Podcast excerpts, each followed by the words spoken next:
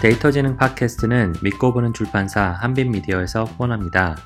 방송에 대한 자세한 자료는 저희 홈페이지 data-intelligence.io에서도 보실 수 있으며 방송에 대한 의견이나 생방송 이벤트 참여를 원하시는 분께서는 페이스북 데이터 지능 커뮤니티에 가입하시면 됩니다. 이제 본방송 시작합니다.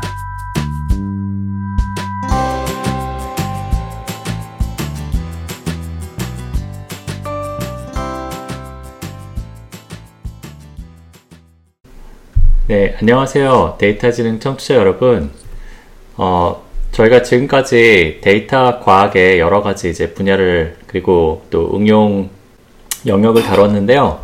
조금 늦은 감이 있지만은 이제 데이터 과학을 이제 하기 위해서는 좋은 이제 데이터가 필요하고 그 데이터가 이제 사용할 수 있는 형태로 존재해야 되는데요. 이제 그런 어, 기초 공사라고 할 수 있는 어, 데이터 엔지니어링에 대해서 오늘은 이야기를 나눠볼까 합니다. 네, 그리고 이제 어, 오늘 이야기를 나누기 위해서 데이터 엔지니어링 어, 쪽에 어, 굉장히 많은 어, 일을 하신 어, 두 분을 모셨는데요. 어, 넷플릭스의 어, 배재현님, 어, 그리고 쿠팡 어, 미국 지사에 계시는 최현식님 이 두 분을 모셨습니다. 네, 두 분 안녕하세요. 안녕하세요. 안녕하세요. 네, 네, 저희가 이제 같은 시간대에 있는 관계로 네, 오늘은 또 다들 이제 밤 시간에 어, 모여서 녹음을 하고 있는데요. 어, 네, 우선 뭐 재현님부터 간단히 어, 자기 소개 부탁드릴게요. 안녕하세요. 현재 넷플릭스 experimentation platform 팀에서 데이터 엔지니어를 맡고 있는 배재현이라고 합니다. 제가 어, 데이터 엔지니어를 시작하게 된 계기는요. 사실 관심이라기보다는 제 경력이 search backend 개발로 시작을 하다 보니 자연스럽게 이쪽으로 흘러오게 된 것 같고요. 한국의 와이즈넛이라는 enterprise search 회사에서 병역 특례로 시작을 해서 그때 2001년에 이제 시작을 하게 됐는데요. 그때는 데이터 엔지니어, 엔지니어링이라는 용어도 없던 시절이었는데요. 그때 웹과 enterprise packaging 엔진이죠. 뭐 web search와 packaging enterprise search backend 개발로 시작을 해서 NC소프트의 오픈마루로 이제 2006년도에 전직을 하면서 그때부터 당, 서비스용 서치 엔진을 개발을 했었고요. 그리고 2008년도에 하도 맵뮤주스에 관심을 갖고 네이버로 전직을 해서 일본 웹 검색 팀에서 Hadoop MapReduce를 이용한 뭐 PageRank 시스템 개발 뭐 이런 거를 주로 하다가 이제 2010년도에 유학을 가게 돼서 뭐 데이, 대학원에서 데이터 mining을 위주로 공부를 했었고요. 그리고 석사를 마치고 넷플릭스에 취업을 해서 그때는 어, 어, 넷플릭스에 취업을 해서 real-time 데이터 파이프라인 플랫폼 쪽을 중으로 주, 일을 하다가요. 근데 카프카라든지 뭐, 뭐 그때 당시에 넷플릭스 자체 자체적으로 개발을 했었던 데이터 파이프라인 backbone 엔진은 뭐 그런 뭐 Suro라는 이름의 솔루션을 오픈 소스 한, 하기도 했었고요. 그러고 나서 우버로 옮겨서 본격적으로 이제 데이터 scientist들과 협업을 하는 데이터 엔지니어링을 경험하게 됐습니다. 그, 그리고 2년 정도 우버에서 일을 하다가 다시 넷플릭스로 컴백을 했고요. 네, 그래서 실리콘밸리에는 아까 뭐 다, 잠깐 말씀드렸다시피 2012년에 왔고요. 어, 네, 넷플릭스가 실리콘밸리에서는 첫 직장인데 초창기 카프카, 그러니까 2012년 0.7 버전이었죠, 그때. 초창기 카프카를 넷플릭스에 처음 도입을 했었고, 그리고, 네, 넷플릭스에서, 예, 그때 뭐, 데이터 파이프라인, backbone 엔진이라고, Suro라는 이름으로 오픈소스를 했었습니다. 그리고 우버에서는 marketplace 데이터 팀과 Eats discovery 팀에서 시장 데이터 분석과 최적화 엔진 개발을 주로 했었습니다. 네, 뭐, 요 정도 하죠. 네, 뭐 상당히 지금 다양한 어, 회사에서 굉장히 다양한 일을 하셨던 것 같은데 넷플릭스에서는 이제 그 카프카를 도입하셨다고 하는데 네. 거기서는 이제 카프카라는 거를 좀 청취자분들께 좀 소, 설명해 주실 수 있나요? 카프카는 흔히 그냥 쉽게 이야기하면은 어, 메시지 queue라고 생각을 하시면 되는데요. 이게 어떻게 데이터 파이프라인으로 이제 해석이 될 수가 있냐면 어, 보통 고전적인 데이터 파이프라인은 지점 A에서 지점 B로 데이터를 보내면은 지점 B가 데이터를 받아서 또 다른 쪽으로 보내고 이제 마지막 종착점은 이제 그냥 저장하는 방식 이래 이게 고전적인 데이터 파이프라인이었는데 카프카는 그 프로듀서, 브로커, consumer 이렇게 세 가지 layer로 나뉘어가지고 프로듀서와 브로커로 데이터를 보내면 브로커는 받아서 저장을 하고요. 그런데 consumer가 데이터를 다시 받아갈 수 있는 그런 형태죠. 그러니까 push와 pull이 동시에 일어나는 그런 건데 이제 브로커는 데이, 터를 받아서 디스크에 저장을 하니까 일종의 메시지 queue처럼 생각을 하는 거죠. 네. 프로듀서가 데이터를 집어넣고 consumer가 데이터를 빼내고 분산 메시지 queue라고 볼 수가 있는데 카프카, 카프카가 2012년도에 0. 그 링크드인에서 오픈 소스를 하고 나서 폭발적인 네, 네, 성공을 거뒀죠. 그 왜 왜 그렇게 폭발적인 성공을 거뒀냐면은 이 카프카가 나오면서 이제 guaranteed delivery라는 말을 너무 쉽게 사람들이 쓰기 시작한 거죠. 그래서 프로듀서가 보내고 브로커가 이 메시지를 받았다고 이제 acknowledgement를 보내고 그 과정을 통해서 그리고 분산 브로커가 또 한 대만 보는 게 아니라 여러 대로 이렇게 데이터를 복사를 할 수가 있거든요. 데이터를 복사를 하게 되면은 또 뭐 machine 한 대가 다운이 돼도 데이터가 유실이 되지 않는 방식으로 그러면서 이제 게, 어, guaranteed delivery라는 말이 너무 쉽게 이제 너무 쉬운 개념이 돼버린 거죠. 이제, 음. 카프카 때문에. 음. 그러면서 뭐 그리고 어 브로커가 가운데 데이터를 저장을 해놓으면은 여러 명의 consumer들이 그 데이터를 받아갈 수가 있는데 이 과정에서 그 lock이 없어요.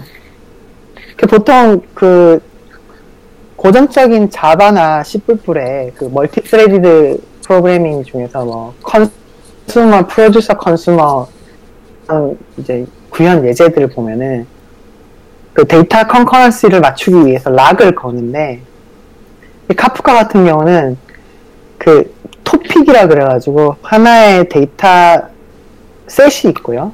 그 set 안에 여러 개의 파티션으로 데이터를 나누는데 이 각각의 파티션들끼리 그 contention 그, 그러니까 lock이 필요 없는 방식으로 데이터를 보내고 consumer가 데이터를 받아가는 아키텍처로 구현이 되어 있어요. 네, 뭐 그러니까 lock이 없으니까 네. 성능도 굉장히 좋고. 네, 네. 뭔가 카프카 강의를 해주실 것 같은 느낌인데.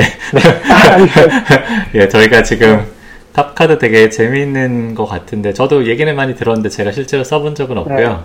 네, 네 근데 어쨌든 네. 넷플릭스에서 또 어쨌든 이런 Kafka는 이제 뭐 어떤 나중에 open source routing 엔진도 하셨다고 하고 어, 굉장히 실시간성이 중요한 데이터 그 파이프라인을 하신 것 같은데 뭐 거기서는 이제 사용자 로그 데이터 같은 걸 그렇게 처리를 하는 건가요? 아니면은 어떤 그 용도가 뭔가요? 그렇게 실시간 처리를 해야 되는? 어 사실 넷플릭스에서 Kafka를 처음 도입을 하게 된 이유는 그 드루이드 프로젝트를 제가 파일럿을 진행을 했었는데 드루이드 프로젝트가 그 Kafka를 데이터 파이프라인으로 쓰고 있었어요. 그래서 Kafka를 처음 도입을 하게 됐고 그러다 보니 이제 자연스럽게 이제 real-time analytics로 좀 사람들이 관심을 갖게 된 거죠 넷플릭스 내부에서. 네, 어쨌든 예, 나중에 좀 더 자세히 말씀을 나눠보고요. 어, 어쨌든 지금 요약을 하면은 뭐 검색 엔진 쪽에서 시, 시작을 하셔서 최근에는 이제 실시간성이 굉장히 중요한 데이터 엔지니어링 일을 많이 어, 하신 것 같고요. 어, 네. 어쨌든 뭐 지금 오늘 굉장히 많은 그 이야기를 해, 나눠볼 수 있을 것 같은데, 네. 또 저희 또 두 번 두 번째 출연자님 계시니까 어, 최현식님 어, 간단히 어, 소개 부탁드리겠습니다. 네, 저는 쿠팡 쿠팡 아, 글로벌 LLC에서 그 principal 데이터 엔지니어로 일하고 있는 최현식이라고 합니다. 현재는 pricing 팀에서 그 ETL 데이터 파이프라인 뭐 설계 구현 그리고 유지 보수하고 있고요. 그리고 어, 머신러닝 파이프라인 어, 일부를 담당하고 있어요. 근데 설명은 거창한데 이제 실제로 매일매일 하는 일은 이제 뭐 Hive나 Spark SQL 작성 그리고 이제 data scientist들이 작성한 SQL이나 Spark 프로그램 최적화 혹은 이제 Airflow DAG 작성, 뭐 R 서버 관리 같은 것들이에요. 어, 최근에 이제 했던 그 프로젝트는 CDC 파이프라인이라고 하는데요. 이제 그거는 저희 메인 데이터 소스가 pricing 팀의 메인 데이터 소스가 Aurora DB거든요. 이제 오로라 DB 테이, 테이블이 있으면 S3 위에 이제 Hive 테이블로 주기적으로 동기화하는 프로젝트인데요. 이제 뭐 Canal이라는 CDC 솔루션하고 뭐 카프카 그리고 스파크 그 파이프라인 이용해서 어, 그 Hive 테이블을 이제 주기적으로 그 Aurora DB 테이블하고 동기화하는 그런 프로젝트입니다. 네. 그리고 그 저 오로라 네. DB라는 게그 제품명인가요, 그것도? 그 아마, 아마존 아마존에서 제공하는 그 서비스인데요. 그러니까 MySQL MySQL하고 그러니까 MySQL 제가 알기로는 MySQL 기반으로 Aurora에서 이제 customizing 한 걸로 알고 있어요. 네. 아, 그러니까 네. 보통 생각하는 그 관계형 데이터베이스 네, 네, 맞, 맞습니다. 있고, 그냥, 네, 그냥 MySQL이라고 보시면 돼요. 네. AWS에서 제공하는 MySQL 서비스라고 보시면 돼요. 네, 네. 간단. 네. 근데 그 데이터베이스 오로라 데이터베이스가 있는데 거기랑 또 Hive는 이제 뭐 조금 더 그러니까 뭐 네. Hadoop 기반의 SQL 인터페이스로 저는 알고 있는데 네, 네. 어, 그러니까 그거는 이제 그러니까 Aurora DB가 있긴 한데 이제 Hadoop 그 Hive는 좀 다른 역할을 해주는 거죠. 그래서 예, 그, 맞, 맞, 예, 마, 맞습니다. 그러니까 이게 보통 그러니까 모든 그러니까 데이터를 다루는 많은 회사들에서 사용하는 data warehouse랑 비슷한데요. 그러니까 보통 그 뭐 노시컬이나 그런 관계형 DB를 쓰잖아요. 근데 그 그런 DB들을 사용할 때 그 DB에는 현재 데이터가 주로 들어 있거든요. 그런데 이제 그걸 분석을 이제 이제 분석을 할 때 두 가지 문제가 있는데요. 그 관계형 보통 관계형 OLTP DB나 아니면 노시컬을 쓸 때 두 가지 그, 그 OLTP DB나 관계형 DB를 이용해서 분석을 하려고 하면 두 가지 문제가 있는데 한 가지는 그 historical 데이터가 아니고 현재 현재 값만 들어있기 때문에 이제 분석하는데 일단 제약이 있고요. 그래서 이제 제가 말한 그런 CDC 그런 파이프라인이나 또는 data warehouse를 통해서 현재 snapshot을 가지고 historical하게 이제 저장을 하는 거죠. snapshot을. 음. 그래서 분석을 하려면 이제 그런 historical한 snapshot들이 있어야 이제 어, 시간에 따라 가, 이제 뭐 데이터가 어떻게 변하는지, 뭐 가격이 어떻게 변하는지 이런 거를 이제 한 이제 한 번에 볼 수 있기 때문에 이제 분석을 할 때 그런 부분에서 용이하고 또 다른 이유로는 이제 그런 operational DB라고 보통 부르거든요. 그 이제 그 MySQL이나 뭐 NoSQL들을 operational DB 또는 뭐 OLTP 그 DB라고 부르는데 이런 DB는 그런 transactional processing에 최적화가 되어 있어요. 그래서 분석을 그런 DB에서 할 수가 없어요. 할 수도 있지만 아주 느려지거나 서비스에 영향을 주기 때문에 네, 그런 DB에서 직접 분석을 하진 않죠. 그래서 그 말씀드린 두 가지 이유 때문에 그 그런 관계형 DB나 NoSQL DB에 있는 데이터를 똑같은 거를 이제 Hive나 그런 분석용 목적에 맞게 설계된 그런 DB에 다시 똑같이 스냅샷, 그 동기화를 시키는 과정들을 대부분 하고 있습니다. 네. 그거를 그런 과정을 하는 그 파이프라인을 아까 뭐 CD CDC라고 하셨네요. 그게 뭐의 약자죠? 네. 그게 change data capture인데요. 아, 네. 네. 보, 통은 보통은 이제 MySQL이나 MySQL 그 DB에 있는 내용을 그대로 덤프를 떠서 S3나 뭐 Hive 같은 Hive 같은 DB에 옮기거든요. 음. 그런데 어, 이제 이제 덤프를 떠서 다시 로드를 하는데 그렇게 할 경우에 이제 저희 팀에서 가졌던 문제도 결국 그 문제인데 D, DB를 덤프 뜨는 동안에 생기는 그 오버헤드가 상당히 크고 그리고 저희 팀 같은 경우에는 그 실시간 실시간까지는 아니지만 상당히 빠른 상- 상당히 잦은 주기로 어떤 분석을 수행해야 될 필요가 있거든요. 그런 경우에는 자, 잦은 주기로 덤프를 떠야 되는데 그러면 DB에 오버헤드가 가기 때문에 아 이제 저 CDC 그 파이프라인 이용해서 DB DB 오- 오버헤드가 하나도 없게끔 그 동기화하는 방법입니다. 네. 네.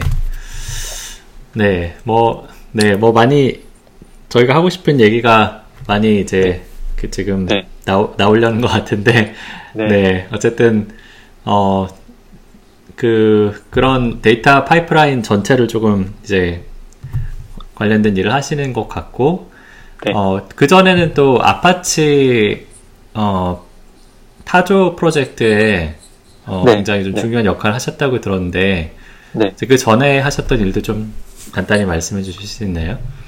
네, 그 쿠팡 join하기 전에는 이제 그루터라는 스타트업에서 Tajo라는 그 SQL on Hadoop 시스템의 그 프로젝트의 full-time contributor로 한 3년 정도 일했었거든요. 네. 그리고 이제 그 그루터 join하기 전에 그러니까 사실 대학원에서 분산 시스템하고 이제 데이터베이스 시스템 연구하고 이제 과제하고 하면서 그 과정에서 Tajo 프로젝트를 이제 파, 파, founding을 한 겁니다. 동료들하고. 그래서 대학원 있을 때 Tajo 프로젝트를 이제 아파치 재단에 제출을 했고, 그리고 이제 졸업 후에 그루터에 join해서 이제 회사 동료들이랑 이제 Tajo를 더 발전시켜서 이제 top level 프로젝트까지 만, 만들었던 거죠. 네. 아, 네. 또 이 시점에서 Tajo에 대해서 조금 더 들어봐야 될 것 같은데요. 네. 어, 제가 알기로는 그 저 같은 경우에 Hadoop을 굉장히 초기에 조금 썼다가 그 다음에 이제 네. 어 그때 이제 하둡 위에 이제 뭐 피그라는 어떤 시퀄 같은 어떤 언어도 있었던 것 같고 어쨌든 하둡 자체가 그 자바로 다 뭐 프로그래밍 해야 되고 이제 그런 문제도 있어서 뭔가 그 위에 그 추상화 시켜주는 뭔가 인터페이스 같은 게 많이 나왔던 것 같은데 네, 네. 타조도 그 중에 하나로 보면 되나요? 아니면은 어떤 어떻게 네, 이해를 타- 하면 될지. 타조는 간단하게는 하이브랑 기능적으로는 똑같다라고 보시면 돼요. 네. 네, 그래서 시컬을 사용자가 시컬을 이제 던지면 그 시컬이 이제 자체 분산 엔진 분산 처리 엔진을 통해서 처리되고요. 네. 기능적으로는 똑같지만 어, 이제 이제 구현이나 내부 내부 설계, 아키텍처 등이 다르기 때문에 그 사실 MapReduce 기반 Hive도 많이 발전을 했잖아요. 초기에는 MapReduce 기반의 구현이었으면 나중엔 Tez를 이용해서 많이 이제 성능 향상이 있었는데요. 이제 Tajo는 그 Hive가 MapReduce 쓰던 시절에 이제 개발이 되고 설계됐고요. 그 당시에는 Tajo가 사실 상당히 많이 빨랐어요. 사- 그 하이브와 비교해서. 그래서 그, 그 평균적으로 뭐 한 세네 배 정도 속도가 빨랐는데 이제 하이브도 발전을 하, 하고 이제 엑스큐션 엔진을 태즈로 바꾸고 하면서 사실은 이제 좀 약간 경쟁력이 많이 없- 없어졌죠. 네.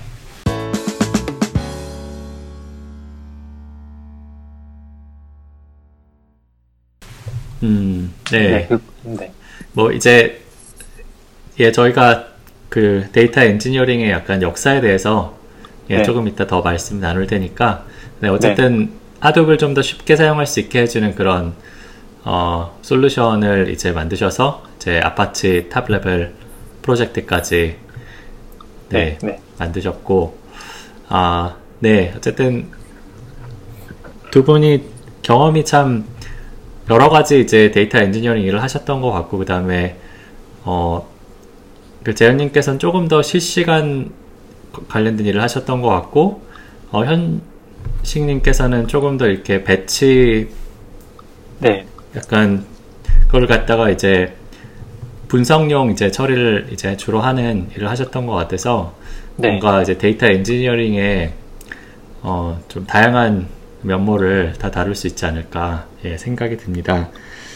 어, 네, 사실 그러니까 저 같은 경우에는 뭐 저는 이제 대학원에서 이제 검색 엔진 관련된 뭐 연구를 했지만은 주로 이제 어 검색 인프라는 있다고 가정하고 그 위에 이제 다양한 이제 뭐 랭킹 모델을 만든다든가 뭐 그런 일을 했었고요.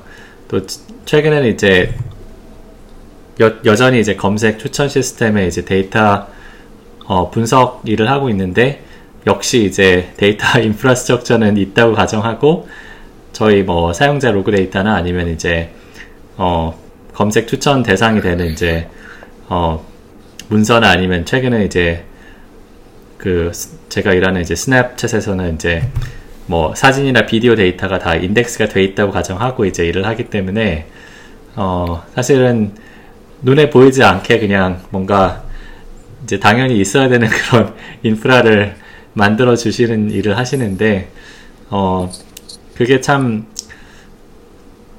제가 뭐 상상해도 어찌 보면 약간 마법 같거든요. 그 전 세계 이제 모든 어, 사용자들이 네. 이제 저희 회사 같은 경우에는 어, 하루에 이제 공유되는 어, 사진이나 비디오가 이제 30억 건이라고 저희가 이제 어, 알고 있는데 그런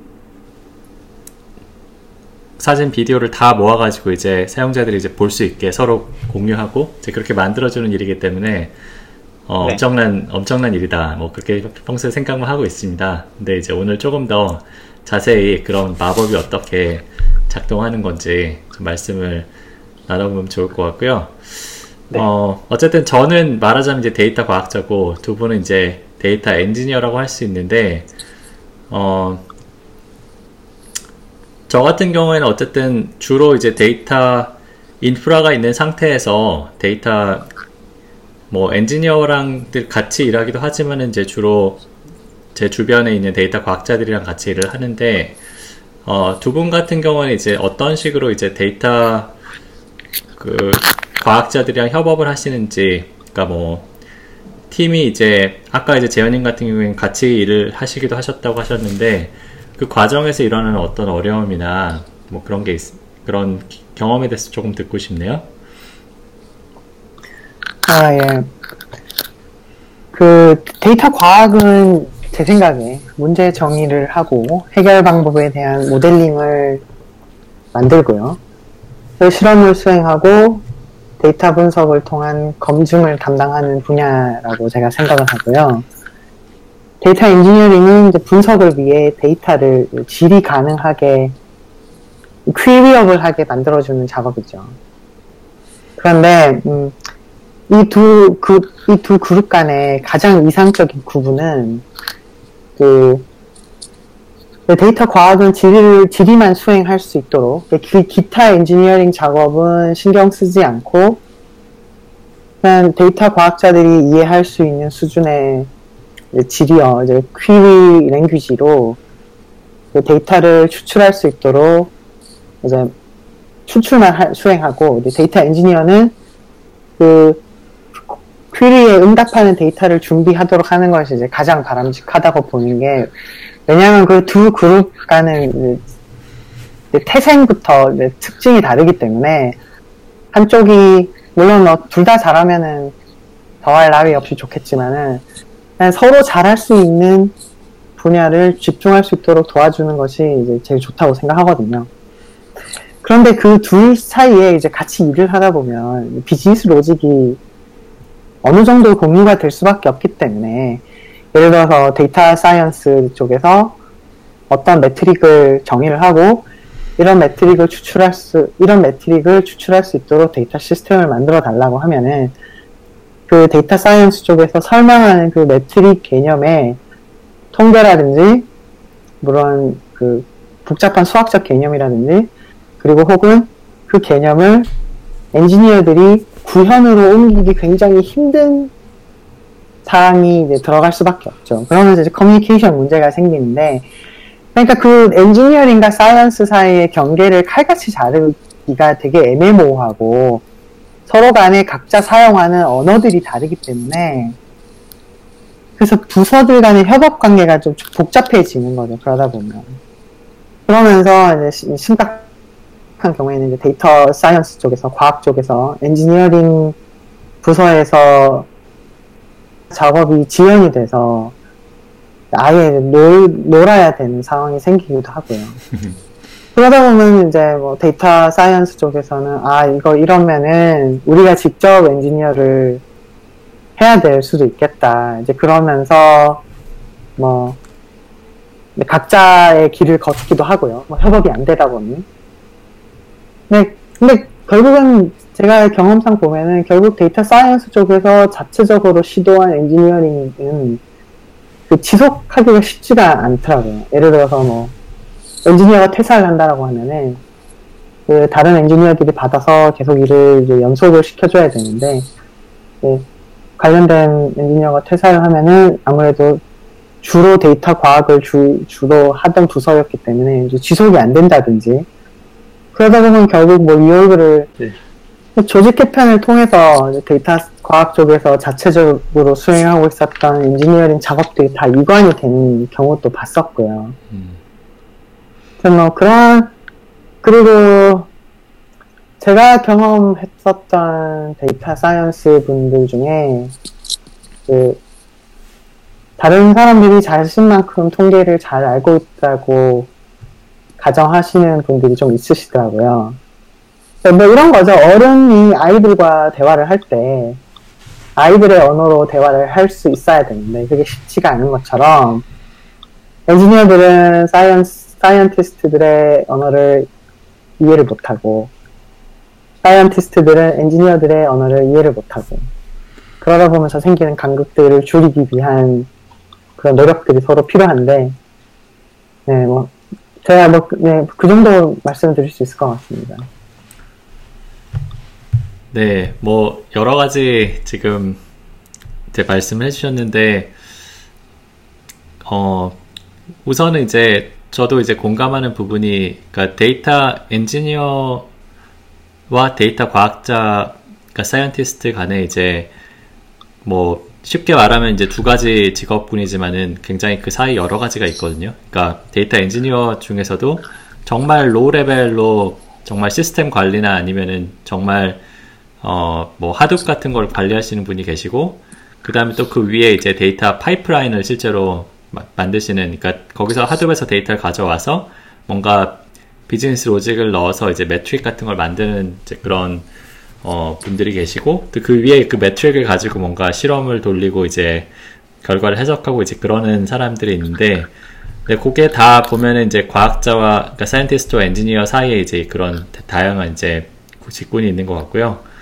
어, 네, 그래서 저, 저 같은 경우에도 이제 원래는 정말 scientist의 일만 하다가 이제 회사가 좀 더 작은 회사로 이제 옮기고 나서는 이제 중간에 있는 파이프라인 일도 조금 하게 되고 이제 그러면서 이제 조금 더 어, 그 넓게 이제 어, 세상을 이제 보, 보게 됐는데 어, 그래도 이제 저도 말씀하신 대로 background가 이제 저도 뭐 그 연구 주로 하던 사람이니까 엔지니어링 쪽을 이제 하려는 게 쉽지가 않더라고요. 그리고 이제 어 그 엔지니어링이랑 말씀하신 대로 이제 제가 하려고 하는 이제 개념을 설명을 해가지고 제가 구현을 못하는 경우에는 이제 설명을 해서 구현을 이제 부탁을 해야 되는데 그, 그 사이에서 이제 굉장히 제가 했던 얘기가 이제 저, 전달이 잘못되고 아니면 이제 아예 이해가 안 되고 이제 그런 예, 좀 경험을 예, 했던 것 같습니다. 어쨌든 한 사람이 다 할 수 있으면 모르겠는데 또 그건 또, 또 쉽지 않은 일이니까 이제, 이제 커뮤니케이션을 잘 하는 게 데이터 과학자에서 중에서는 굉장히 중요한 어, 역할, 그러니까 그 능력이라고 생각을 하는데 여기서 또 이제 그런 그런 점을 다시 한번 또 확인할 수 있게 되네요. 어, 현식님께서는 주로 뭐 데이터 과학자들이랑 어떻게 같이 일을 많이 하시나요? 아니면 주로 엔지니어링 팀에서 엔지니어링만 주로 하시나요? 아, 저는 주로 엔지니어링을 하긴 하는데 이제 데이터 scientist들과 또 함께 할 경우도 있거든요. 이제 주로 어떤 경우냐면 이제 저 이제 제가 속한 그 pricing 팀에서는 workflow가 약 100여 개 정도 있는데, 근데 이제 어떤 workflow들은, 그러니까 이제 저, 저희 팀 데이터도 계속 늘어나다 보니까 어떤 workflow는 어떤 시, 점이 되면은 상당히, 그러니까 job이 오래 걸리거나 그 workflow가 어떤 SLA를 넘기는 경우가 발생하거든요. 그런 경우는 이제 데이터 scientist들이 저, 저한테 요청을 해요. 이, 이 workflow나 query 좀 이제 최적화 좀 해달라고. 그러면 이제 그런 경우에 그런 경우에 이제 저는 예, 주로 이제 SQL SQL을 최적화해주거나 이제 그 SQL을 최적화해주거나 뭐 스파크 프로그램을 최적화해주거나 하는 일을 돕고 있어요. 이제 그게 가능한 거는 이제, 이제 저는 이제 아까 말씀드린 것처럼 Tajo 프로젝트를 통해서 그런 분산 처리 엔진 엔진이나 그리고 그 SQL query들이 시, 실제로 이제 분산 환경에서 어떻게 처리되는지 알고 있기 때문에 이제 그런 지식을 이용해서 이제 주로 최적화를 돕고 있죠. 예. 이제 그때 이제 최적화를 그 SQL만 보고 그대로 최적화를 할 수도 있지만 가능한 비즈니스 로직부터 이해해서 이제 처음부터 from the scratch로 생각을 다시 하려고 많이 노력을 하거든요. 이제 그러다 보면은 이제 SQL 그것만 보면은 이제 뭐 조인이 뭐 한 예를 들면은 한 뭐 10개 정도 필요한데 실제로 로직을 이해하고 나면은 뭐 필요 없는 조인들 있을 수 있고 아예 필요 없는 구문들도 있을 수도 있고 이제 뭐 아예 쿼리를 새로 설계할 수 있기 때문에 네, 그런 경우에는 네, 좀 비즈니스 로직을 이해하려고 노력을 하는데요. 저도 이제 그런 부분에서 좀 어려운 부분이 있죠. 왜냐하면 이제 그게 단시간에 그 설명만 듣고 이해할 수 있는 게 아니라 어떤 경우에는 이제 막 히, 히스토리부터 왜 이렇게 했었어야 되는지를 다 이해해야 되는 경우들도 많더라고요. 네. 네. 네. 네. 어쨌든 뭐 그 현실 경험에서도 이제 느낄 수 있는 게 뭐 네. 기본적으로는 나누어진 엔지니어링과 scientis, science가 이제 나누어진 이제 그런 환경에서 일을 하시지만은 종종 네. scientist의 네. 일을 도와줘야 되는 이제 그런 뭐 최적화나 이제 그런 것도 있을 수 있고 네. 네. 어쨌든 그게 딱 그렇게 칼로 무 베듯 뭐 되진 않는다. 뭐 그런 결론이네요. 예. 예. 그, 그리고 제 생각에 그 데이터를 중심으로 이제 하는 일들은 사실 많이 겹쳐지는데 그냥 어느 어느 쪽에 더 이제 포커스를 맞추냐가 좀 약간 그 역할을 가르는 기준인 것 같아요. 예를 들면은 가장 아래 이제 뭐 infrastructure 있고 그다음 빅데이터 플랫폼 있고 storage 데이터 있고 뭐 그 위에 이제 뭐 데이터 위에 그 어떤 통계 뭐 리포트를 위해 리포트를 위해서 데이터를 위 organization 하는 그런 뭐 또 어떤 그런 영역이 있을 거고 그 다음에 뭐 분석 통계 그 더 위에는 이제 비,즈 니스 비즈니스 그 요구에 대한 이해 뭐 이런 게 있으면은 그 데이터 scientist는 데이터 중심으로 그 위쪽을 보, 본다고 위쪽을 중심으로 일을 하고 데이터 엔지니어는 이제 데이터를 중심으로 좀 아래쪽을 아래쪽에 포커스를 맞춰서 일을 하는 것 같아요. 예. 네. 맞습니다. 예. 저도 뭐 그런 것 같고요. 그게 네. 다할 수가 없는 거기 때문에 그러니까 뭐 네. 비즈니스만 해도 이제 그게 한 사람이 하는 일이 시간이 한계가 있기 때문에 네, 네. 같이 일을 할 수 있는 게 굉장히 중요한 것 같아요.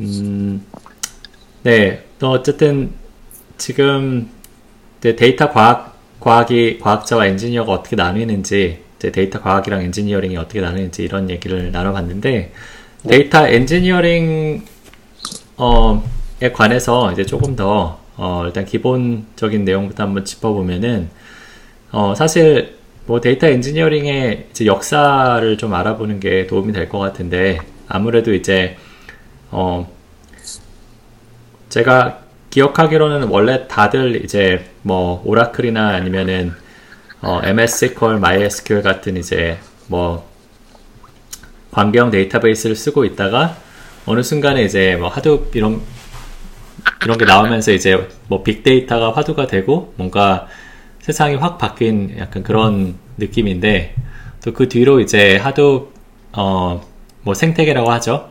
이제 그런 게 만들어져서 하도 하도비 이제 사용을 좀 편리하게 해주는 그런 솔루션도 많이 나오고 뭐 하드블 뭐 여러 가지로 최적화한 뭐 스파크 같은 그런 솔루션도 나오고 뭐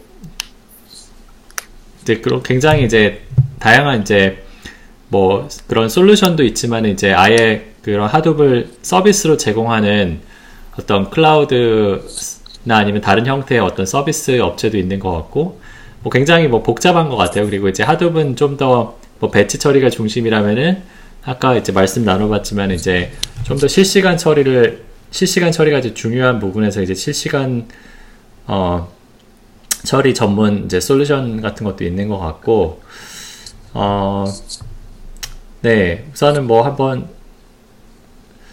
그 재현님께서 뭔가 그 데이터 엔지니어링의 역사 뭐 이제 그런 거를 하둡 중심으로 조금 말씀해 주실 수 있나요? 네, 어, 제가 하둡을 처음 사용했었던 2008년도에 0.17 버전, 0.18 버전 이랬으니 제가 하둡 역사를 잘 알고 있다라고 말씀드리기 쉽지 않을 것 같고요. 그런데 제가 어, 초반에 말씀드렸다시피 데이터 엔지니어링이라는 게 데이터를 그 질의 가능하게 clean up을 하게 만든다는 그런 의미로 봤을 때 그냥 고전적인 정보 검색이라든지 뭐 구글이 본격적으로 잘 하기 시작했던 웹 검색, 그 crawling하고 indexing하고 뭐 랭킹 시스템 만들고 그것 그것도 전부 다 데이터 엔지니어링의 일부라고 볼 수 있겠죠. 이제 그거랑 같은 맥락으로 이제 2003년, 2004년에 이제 구글 파일 시스템과 MapReduce 논문이 나왔고요. 네, MapReduce 논문 안에는 뭐 Chubby라고 그런 이제 Chubby라고 지금은 Apache ZooKeeper에 해당되는 Chubby라는 이, 이야기도 나왔고 그리고 Protocol Buffer 뭐 이런 이야기도 나왔죠. 그러면서 뭐 데이터 직렬화, 역직렬화라고 뭐 한국말로 번역을 할 수 있는데 serialization, deserialization을 빨리 할 수 있는 그런 것들이 이제 논문이 나오면서 그걸 open source로 구현한 게 이제 더그 커팅이라는 분이 open source로 구현한 게 이제 Nutch 프로젝트라고 처음 이름이로 불려졌던 이제 기억이 나고요. 그때 당시 2000년 초반 중반 당시에 그런 다음에 2006년도에 본격적으로 Hadoop이라는 이름으로 아파치 프로젝트가 된 걸로 제가 알고 있습니다. 그러니 이제 2008년도에 제가 네이버 일본 웹검색 팀에서 처음 하둡을 쓰기 시작해서 0.17에서 0.18 버전, 뭐 0.19 버전 이렇게 업그레이드 했었던 기억도 나고요. 근데 그때는 하둡이라는 게 사실 뭐 전통적인 DBA들이 다루는 그런 시스템이 아니었기 때문에 저 같은 일반 개발자들이 뭐 패키지 다운받고 압축 풀고 그리고 어, name node 띄우고 뭐 data node 띄우고 그런 식으로 쓰기 시작했었죠. 그래서 제가 어, 개발자인 제가 admin도 하고 그리고 시, 직접 버그 patch까지 했었던 기억이 나고요. 그 다음에 2000년 후반 때, 2000년도 후반 때부터 이제 MapReduce 프로그래밍의 수요가 점점 올라가니까 MapReduce API 코드를 좀 더 효율적으로 해줄 수 있는 그런 뭐 Cascade라는 라이브러리라든지 그것이 좀 더 고도화된 Hive Pig 같은 framework들이 나오기 시작을 했죠. 그리고 제가 2010년도에 미국으로 유학을 나오고 나서 어, 넷플릭스에서 주로 real-time 데이터 파이프라인 쪽으로 일을 하면서부터는 이제 Hadoop과는 거리가 좀 멀어졌기 때문에 그, 그, 그, 그 기간 동안에는 그 Hadoop이 2.0이 나오고, 어, 그러면서 그 MapReduce 관련된 그런 그 scheduler 쪽이 그 YARN scheduler라고 별도 프로젝트로 분리가 되고, 그, 그 정도 흐름만 제가 파악을 하고 있었고요. 근데 지금 제가, 어, 지금은, 어, 주로 batch 쪽에서 주로 일을 하고 있는데, batch 쪽, 데이터 엔지니어링 쪽 영역에서 일을 하고 있는데, 그 지금 제가 판단하기에는 그 Hadoop 자체는 job scheduler인 YARN과 그 자체 데이터 센터 환경에서 사용하는 HDFS 외에는 어, 크게 커다란 비중을 차지하고 있지 않는다, 않는 것 같다라는 뭐 생각을 예, 느낌을 좀 받고 있습니다. 네, 뭐 저도 뭐 제가 아는 거는 이제 저 같은 경우는 특히 뭐 마이크로소프트에서 일을 하고 있었기 때문에 어 그 마이크로소프트는 다 자체 개발 솔루션이 있어서 외부 어떤 솔루션에 대해서 잘, 잘 몰랐지만은 뭐 하두비 한창 이제 각광을 받다가 어 뭐 이코시스템이 어느 정도 성숙하고 나서는 이제 스파크가 이제 좀더 어, 고성능 솔루션으로 좀 더 이제 어, 그 제가 알기로는 그 메모리 중간에 이제 다 하드비 이제 어, I/O가 다 디스크로 이루어진데 그걸 이제 메모리로 바, 올리고 이제 여러 가지 이제 최, 적화를 한 걸로 알고 있는데 뭐 그 부분은 한번 뭐 현성 현식님께서 한번 다뤄주실 수 있을까요? 하드베 이제 2010년 네. 이후에 어떤 어, 변화가 있었고 이코시스템이 어떤 식으로 이제 발전해 왔는지? 아, 네, 뭐 말, 그, 배재현님이 말씀하신 것처럼 이제, 음, 하두 에코시스템은, 어, 뭐, 2000, 아까 말씀하신 것처럼 2013년, 2012년, 그니까, 야한 프로젝트는 제가 알기로 한 2008년인가 9년부터 시작을 했을 거예요. 그래서 한 약 2, 2 3년, 3, 4, 3, 4년 정도 걸쳐서 얀, 얀이 이제 하드베에 그 포함이 되었고, 그 다음엔 이제 얀이 나오고 그 다음에 거의 그 즈음에 이제 이제 그 전까지는 맵리듀스만 썼었고 핫 그 하이브나 피그도 다 맵리듀스만 썼었는데 이제 YARN이 나올 즈음에 야, YARN이 나오고 이제 조금 성숙해가는 과정에서 그, 그 즈음에 이제 그 Impala나 Tajo 그리고 그, 그 다, 다른 이제 No, SQL 다 다른 SQL on Hadoop 시스템들이 등장을 했거든요. 그러니까 execution 엔진이 MapReduce만 쓰다가 다른 대안들이 많이 나온 거죠. 그리고 그것들이 많은 관심을 받으니까 그 당시에 이제 사실 거의 춘추 전국 시대였거든요. 뭐 예를 들면 SQL on Hadoop 시스템 종류만 해도 10여 개 그리고 이제 Hadoop Hadoop ecosystem 외에도 NoSQL 엔진 같은 경우도 뭐 거의 수십여 개가 그 당시에 사실 많이 나왔어요. 그러니까 그, 그 마켓이나 그 빅데이터 자체, 그러니까 빅데이터 자체 그 분야가 관심을 많이 받았기 때문에 많은 vendor들이 투자를 했었고 또 많은 스타트업들이 생겨났고 많은 솔루션들이 생겨났는데 이제 그런 그런 시간이 이제 좀 지나고 난 다음에 지금은 많이 좀 정리가 됐죠. 지금은 이제 한 한 2, 3년 전부터는 이제 batch processing이나 streaming, streaming processing은 이제 Spark나 Flink로 다 거의 다 정리가 됐고, 그리고 그 SQL on Hadoop 시스템도 종류가 아주 많았, 많았었거든요. 뭐 예를 들면은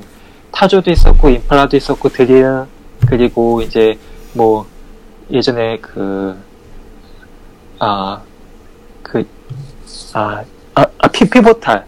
아, 피, Pivotal에서는 거기서 내놓은 HAWQ라는 것도 있었고요. 그 외에도 상당히 많았었는데 지금은 다들 이제 어, 정리가 돼서 최근에는 뭐 거의 Spark나 Hive가 주로 쓰이고 있다고 볼 수 있고요. 네. Hadoop이 등장한 이후에 일단 데이터 처리 도구가 그 SQL에서 MapReduce로 바뀌었잖아요. 그래서 그래서 실제로 사, 그 사용 데이터 분석을 위해서 프로그램을 작성했었어야 됐고 그리고 이제 예전에 데이터베이스 시절에는 normalization이 중요했으면 이제 오히려 denormalization이 중요해지고 뭐 schema schemaless 같은 그런 schemaless 한 approach로 데이터 데이터도 많이 다루어졌었고 네 그리고 그 외에도 뭐 NoSQL이 나온다거나 뭐 그러니까 여러 가지 데이터베이스만 사용하던 시대에서 도구들이 다양해지고 그리고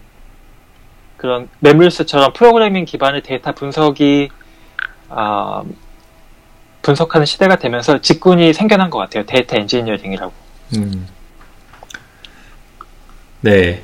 뭐 근데 사실 뭐 얘기가 나왔으니 말인데 이제 네. 그러다가 이제 또 제가 어 알기로는 뭔가 네. Hadoop 엔지니어라는 직군이 나왔죠, 그죠? 그러니까 뭔가 MapReduce 프로그래밍 할 수 있고 그 다음에 이제 네. 뭐 하드도 클러스터도 관리하고 뭔가 네. 그러다가 이제 또 Hadoop이 이렇게 성숙하고 뭔가 클라우드 뭐 SQL 인터페이스 이런 게 좀 많이 나오면서 사실 제가 알기로는 어느 순간에 그냥 대부분의 이제 data scientist들이 예전에 이제 Hadoop 공부를 하다가 어느 순간에 그냥 다 SQL로 되니까 그냥 네. 주어진 이제 그 Hadoop 그 밑바닥에는 이제 다 하도이 있지만은 어 어느 순간에 다 그런 걸 공부를 안 하고 뭔가 어 어떤 뭐 그러니까 말하자면 좀 더 편리한 세상이 된 것 같은데 그러면 네, 이제 네. 예전에 하드업을 그렇게 뭔가 이제 구현 레벨까지 이제 많이 하셨던 분들은 어떻게 지금 어떤 일을 하고 계신지 이제 그런 저는 이제 어떤 데이터 엔지니어라는 어떤 직군에서 요구되는 skill set이 그렇게 좀, 좀 바뀌지 않았나 좀 생각이 좀 드는데 네. 뭐 그런 건 어떻게 됐나요? 예, 저도 그 부분에 대해서 좀 위기감을 느끼고 있고요. 이 직군, 직군에 대해서.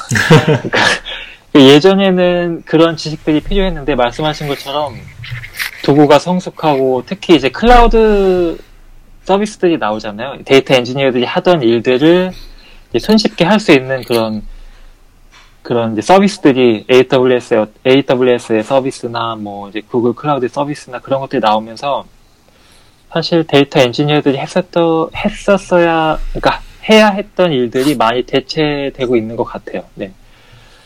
일단 이 부분에 대해서 네, 네. 그 제가 좀 말씀을 드리면 네. 제가 대학원 수업을 어, data intensive application 뭐 이런 이제 제목이었는데 그 커리큘럼과 숙제 자체가 매니주스로 알고리즘을 직접 구현하는 거였거든요. 뭐 PageRank라든지 뭐 graph search, graph traverse라든지 그런 거를 매니주스로 구현해 보는 그런 네, 수업이었는데 사실 그 두 가지 Hadoop ecosystem을 기반으로 하는 데이터 애플리케이션이 두 가지로 나눠질 수 있을 것 같은데 첫 번째는 product이고 두 번째는 분석 쪽이죠. product이라고 하면은 예를 들어서 페이스북의 그래프 분석이라든지 링크드인의 그래프 분석이라든지 실제로 굉장히 큰 데이터를 그 분석하는 것 자체가 product이 되는 방향은 MapReduce 애플리케이션으로 네, MapReduce로 어, 애플리케이션 개발을 시작했었던 그런 전통적인 소프트웨어 엔지니어들이 계속 강세를 보이는 분야일 거고요. 이 분석 쪽은 굉장히 tool이 고도화돼서 굉장히 많은 분업들이 되고 굉장히 전문적인 소프트웨어 엔지니어링 skill이 필요 없어도 어느 정도 분석을 할 수 있는 시대가 왔죠. 예를 들면 Presto의 SQL 엔진이라든지 그래서 데이터 플랫폼과 뭐 Presto를 예를 들면은 뭐, 뭐 AWS에서 Presto를 쓴다고 하면 데이터가 S3에 저장이 되고 Hive의 metastore가 잘 관리가 되고 그러면 누구든지 SQL로 데이터를 이제 분석해서 볼 수 있는 시스템이 이제 나왔는데 그러다 보니까 어 전문적인 소프트웨어 엔지니어링 skill이 필요가 없어도 충분히 분석, 그 빅데이터 분석이 가능한 시대가 온 거죠. 인프라가 고도화되다 보니까. 그래서 뭐 예를 뭐 제가 아까 말씀드렸다시피 그 뭐 그래프 분석이라든지 그리고 빅데이터 자체가 product이 되는 예를 들면 뭐 넷플릭스 추천도 한 가지 그런 응용일 거고요. 그런 쪽은 고전 여전히 고전적인 소프트웨어 엔지니어의 그 강점을 갖고 있는 엔지니어들이 잘 각광받고 있는 빅데이터 분석, 빅데이터 분야가 된 것 같은데, 이쪽 그 anal, data analytics 쪽은 약간 좀 많은 경계가 좀 허물어져서 인프라가 고도화되고 tool들이 좀 발전을 하다 보니까 그래서 분석 쪽으로 주로 일을 했었던 빅데이터 애플리케이션 엔지니어들은 사실 뭐 제가 한때 뭐 한 몇 달 전에 페이스북에 글도 썼지만은 몸값이 정점을 찍고 하향을 하고 있는 상태가 아닌가 뭐 그런 생각이 듭니다. 네, 또 되게 어, 좀 중요한 약간 구분을 말씀해 주셨는데 이제 엔지니어링이라는 게 어, 분석을 위한 도구를 제공하는 엔지니어링이 있고 그 다음에 이제 실제로 엔지니어링 자체가 이제 product으로 나가는 이제 그런 엔지니어링이 있는데 뭐 말씀하신 대로 이제 예를 들어 이제 뭐 구글 뭐 검색 아니면 이제 어 그 페이스북의 어떤 뭐 추천 엔진 이런 거는 사실 뭐 SQL 이런 이제 그런 그런 인터페이스를 써가지고 구현하기에는 굉장히 속도도 빨라야 되고 어, 그 다음에 이제 굉장히 뭐 비즈니스적으로 굉장히 중요한 부분이기 때문에 최적화가 엄청나게 들어가고 그러다 보면 이제 기존에 있는 빅데이터 솔루션을 그냥 쓸 수는 없는 뭔가, 뭔가 정말 엔지니어링이 필요한 이제 그런 빅데이터 시스템이기 때문에 실제로 이제 개발자, 그것도 굉장히 고급 개발자들이 많이 앞으로도 필요한 이제 그런 분야가 될 것이지만은 뭐 아까 말씀하셨듯이 분석을 위한 엔지니어링 뭔가 그런 거는 이제 많이 많이들 이제 대체가 대체가 될 거다. 뭔가 클라우드나 이제 그런 어, 범용 솔루션으로 이제 그런 네. 말씀이신 것 같은데. 네, 네, 네. 잘 요약해 주셨네요. 네. 근데 예, 그래도 뭔가 저는 이제 제가 주로 이제 분석을 위한 분석을 하기 때문에 어, 데이터 엔지니어들은 뭘 할까 이제 그런 고민을 좀, 종종 했었는데 이제, 이제 뭐 할까 이제 그런 고민을 했었는데 또 이제 계속 수요는 있겠네요, 그렇죠? 데이터 엔지니어링을 잘 하는 하면서 뭔가 어, 또 그런 business critical한 그런 애플리케이션을 만들어낼 수 있는 네, 그런 분들은 네 수요는 계속 있을 것 같은데요. 네. 어, 왜냐하면 클라우드가 대신 해줄 수 있는 것에 한계가 있고 그리고 어느 정도 자동화가 되고 인프라가 고도화 된다고 해서 그 모든 것이 자동화되기에는 아직 좀 먼 미래의 이야기고 어떻게든 사람이 사람의 손으로 중재를 할 수밖에 없는데 그 저희의 고민은 그만큼 그로스 우리 커리어에 그로스가 있을 만한 분야입니다. 그럴 만한 여지가 있을까? 그걸 걱정을 하는 거죠. 음. 그러니까 말씀하신 실제로 사, 데이터 엔지니어 계속 필요한 종류의 이제 어, 작업이 얼마나 이제 수요가 있을까 뭐 그런 일을 계속 한다는 게 이제 어, 장래성이 있는 일인가 뭐 그런 고민이신 것 같은데 네. 어, 네. 지금 갑자기 약간 아, 좀 암울한 데이터 엔지니어링 암울한 암울하다기보다는 어, 네. 너무 빠르게, 너무 핫하게, 너무 핫하고 너무 빠르게 분야가 급속도로 발전을 하다 보니, 네. 어, 좀 성숙해지는 시기도 좀 빨리 오는 거죠. 뭐, 뭐, 뭐 적절한 예인지는 잘 모르겠습니다만, 그, 한때 machine learning 분야에서 뭐 neural network는 어, 뭐 전혀 각광받지 못하던 분야이다가 뭐 예, 전 뭐 제가 대학원 수업 들을 때만 하더라도 classification에서 뭐 supporting vector machine 뭐 이런 이야기 하다가 뭐 그게 뭐 가장 정확도가 높다 이런 얘기 하다가 요즘 다 뒷면인 이야기만 하잖아요. 그런 것처럼 데이터 엔지니어링에 라는 것도 어 약간 좀 뭐, 성숙기에 도달하지 않았나. 적어도 이 분석 쪽에는 음. 인프라가 너무 빨리 고도화되다 보니. 네. 네.